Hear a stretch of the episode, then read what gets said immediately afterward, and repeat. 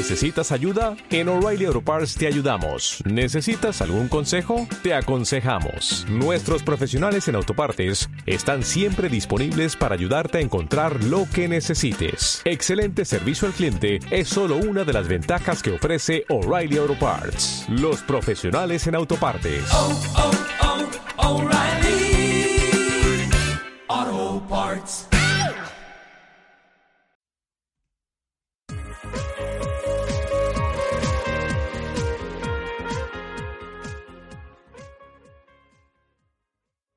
Hoy antes de empezar el podcast me gustaría hablaros sobre mi nueva startup, Saigo Cosmetics. Saigo es una empresa de maquillaje natural y ecológico que utiliza ingredientes de proximidad para fabricar sus productos. Llevamos más de un año planeando el proyecto, desde la selección de los ingredientes, la formulación de los productos, la selección de los envases, el diseño, todo esto nos ha llevado mucho tiempo y al final se ha materializado en unos, productos de muy alta calidad y con unos valores muy concretos. Queremos transmitir transparencia en todo momento. La ética para nosotros es muy importante y el cuidado del medio ambiente y la sostenibilidad también son pilares claves en nuestra empresa. Entonces, toda esta toma de decisiones la hacemos alrededor de estos valores tan importantes. Os dejo el enlace de la web en la descripción, además de las redes sociales, y para mí significaría mucho si le pudierais echar un vistazo, si lo podéis compartir y si me escribís para darme vuestra opinión y, y saber qué os ha parecido. Bienvenidos a otro capítulo de Titanes del Éxito, donde el objetivo es inspirar y ofrecer estrategias que te ayuden a definir tu camino personal y profesional. En este capítulo hablo con el CEO de la empresa Cultra, Timo Butefish. Cultra es una empresa que nació en el 2006 y se dedica al alquiler de motos. En el momento de hacer el podcast, en marzo de 2019, Cultra dispone de más de 15.000 motos, de las cuales 9.000 son eléctricas. En el podcast precisamente le pregunto a Timo sobre la apuesta que están haciendo por las motos eléctricas y sobre el transporte urbano. Su visión sobre el futuro de la movilidad es súper interesante.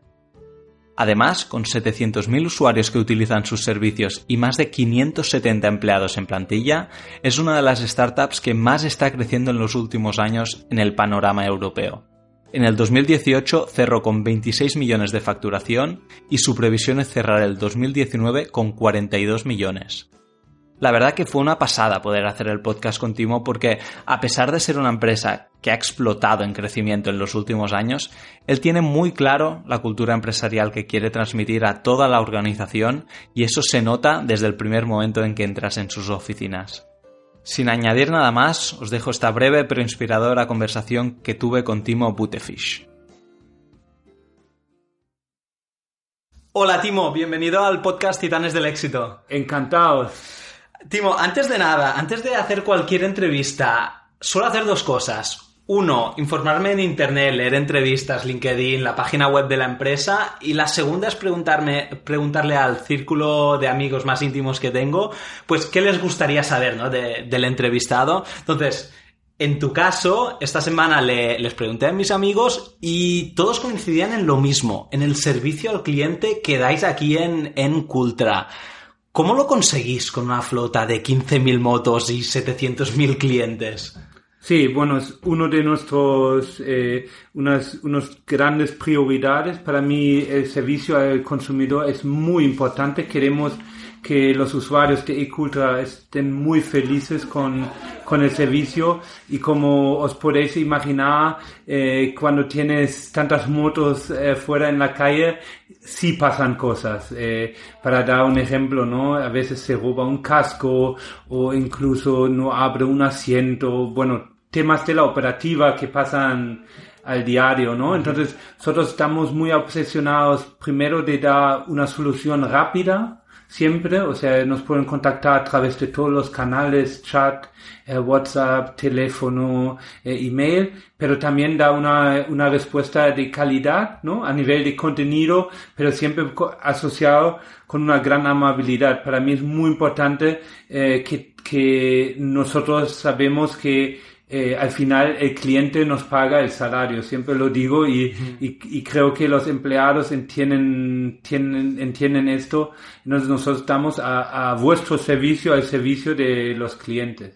Y las 24 horas del día, los 365 días del año, esto también es algo a Sí. destacar, ¿no? Sí, claro, nuestros motos no, no paran de rodar, o sea, también ah, algunos que, que vuelven de una cena tarde o necesitan a trabajar muy temprano a las 5 de madrugada, siempre nuestras motos están disponibles. Atendemos en seis idiomas, porque estamos operativos en tres países. Entonces, eh, atendemos en, en los países donde estamos, Portugal, Italia, España, eh, pero también atendemos en francés, en inglés y, y catalán. Y además de, de este excelente trato al cliente, tú también destacas mucho en las entrevistas la importancia de cuidar al personal. Muy importante. Concretamente hay una frase tuya en la que dices, contrato más por actitud que por aptitud. ¿Cómo es el proceso de contratación en, en Cultra? ¿Estás involucrado directamente? Sí, em, primeramente tenemos em, la siempre, o sea, cómo funciona un proceso de selección. Primero miramos siempre si hay una persona interna disponible. O sea, a mí me encanta la promoción interna de gente que ha confiado en la empresa y pueda ascender. Uno. Segundo es pedimos referencias a nuestros propios empleados de eh, poder referenciar para un puesto. O sea, si tú, por ejemplo, trabajas dentro de Cultra y, y recomiendas una persona, te llevas un mini premio. Y eh, el proceso de selección lo tomamos muy en serio. Siempre decimos que es el, proce- el proceso más relevante dentro de la empresa porque la verdad cuando, cuando fichas a la persona correcta, pase lo que pase, siempre va a encajar y siempre va a, va a realizarse. Y, y eso son cosas, yo también me involucro mucho dentro del proceso. Eh, no solo para explicar, pero también obviamente para vender a la empresa, ¿no? Al, al futuro candidato. Sí, no, no es unidireccional, sino que tú también tienes que, que atraer ¿no? y Correcto. hacer apetecible que vengan a trabajar para ti. Sí, en una ciudad como Barcelona hay, hay mucha competencia por, por el talento. Entonces nosotros intentamos a través de acciones, eh, a través de nuestra cultura, de destacar.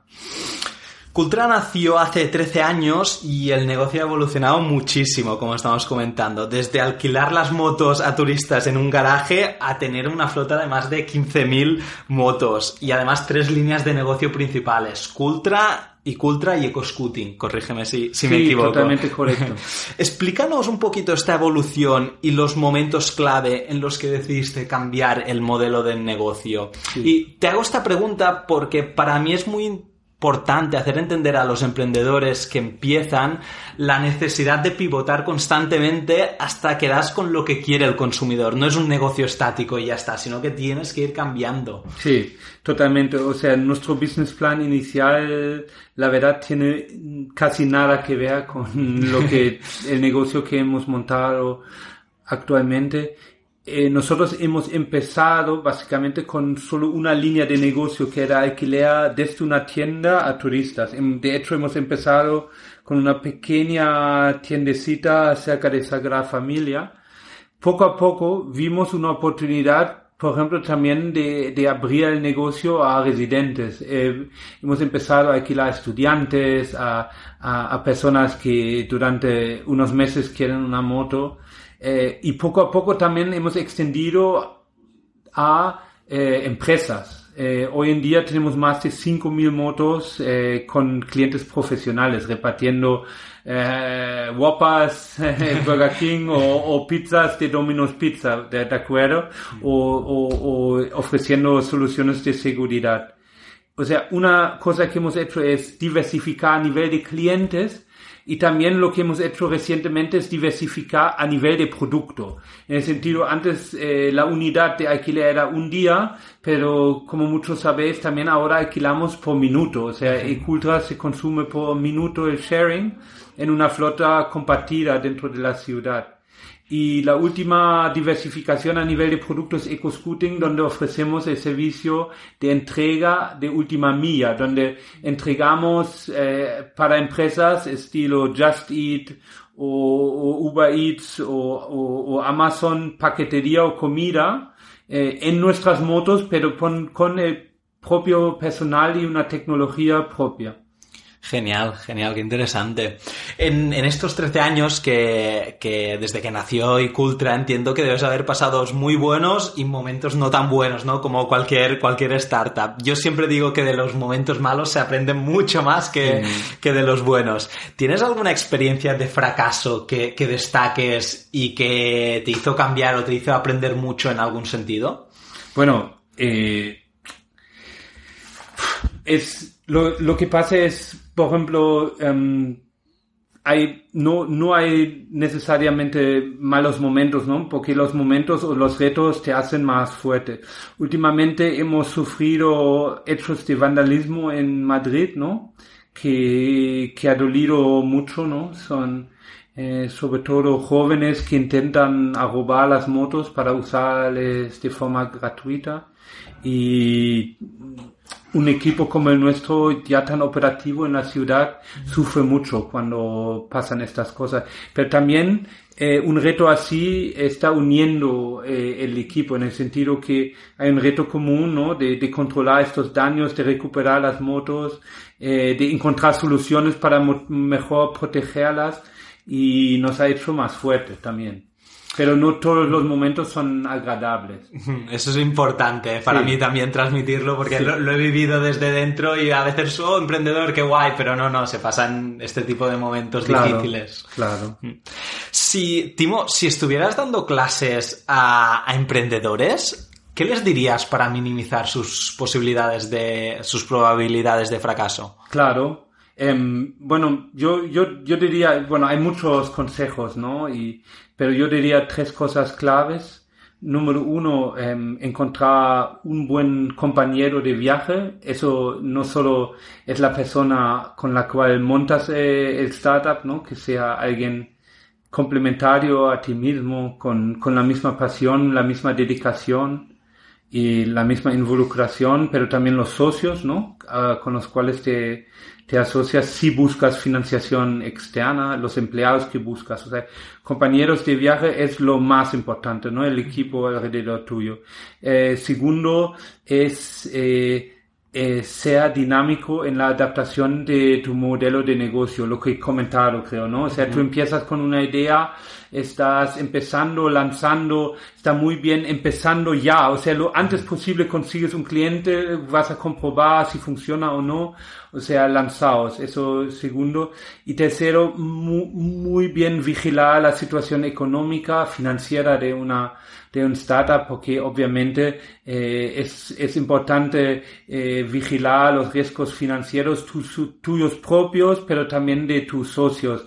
Eh, por ejemplo, es muy importante eh, hacer siempre una previsión de tu caja, ¿no? de tu uh -huh. cuenta bancaria a tres, cuatro meses vista, para que nunca entres en una situación donde, donde entras en una situación complicada eh, financiera. Genial, o sea, pues apuntadísimos estos consejos. Muchas gracias. Entramos ya en la, en la parte final, que vamos justos de tiempo. ¿Por dónde pasa el futuro de, de Icultra? ¿Queréis seguir centrándoos en las motos o abarcar otro tipo de, de, vehículos y servicios de movilidad? Por ejemplo, el tema de los patinetes, que sí. ahora está muy de moda. ¿También sí. lo veis como competencia? ¿Queréis entrar un poquito en ese sector? ¿Sois completamente diferentes? Uh -huh. Eh, excelente pregunta. Nosotros, eh, primeramente, mm, nosotros somos todos complementarios con todos los servicios de movilidad, o sea, eh, sean taxi, sea transporte público, sean patinetes o, o o Cabify, Uber, etcétera, ¿no? O Bising. Eh, nosotros eh, pensamos mucho en la multimodalidad de servicio en el sentido que nuestro cliente es la persona que no tiene vehículo propio y cada vez más habrá más cliente que se decide de no comprarse su propio vehículo por muchas razones. Primeramente porque un vehículo privado hoy en día está en 98% del tiempo parado, ¿no? Nosotros em, creamos mucho en, en, esta multimodalidad. No necesariamente lo tenemos que hacer nosotros mismos. Nos asociamos con otras plataformas, con otros partners. Es verdad que eh, estamos eh, pilotando también bicicletas y, y, patinetes, pero vamos a evaluar después del piloto cómo, cómo se desarrolla. En este momento pienso que somos muy buenos en el tema de dos ruedas motorizadas y, y, ahí es nuestro enfoque y nuestro core competence. Y todo alrededor de esto, bienvenido. Genial, genial. Y ahora ya un poquito más a, a nivel personal. ¿Cuál es un emprendedor que admires y por qué? Ah, um, bueno, lo, los tengo más cercanos porque, claro, hay, hay, hay emprendedores que, que, están en Estados Unidos que ni conozco mm. personalmente, pero Aquí, por ejemplo, um, en, en, Barcelona hay, hay mi amiga eh, Carlota Pi y su equipo ¿no? de Hola Luz que hacen un increíble trabajo, um, crecen tremendamente, son innovadores, tienen una cultura eh, admirable, o sea, Hola Luz y Carlota Pi y su equipo para mí son, son un referente total. Perfecto.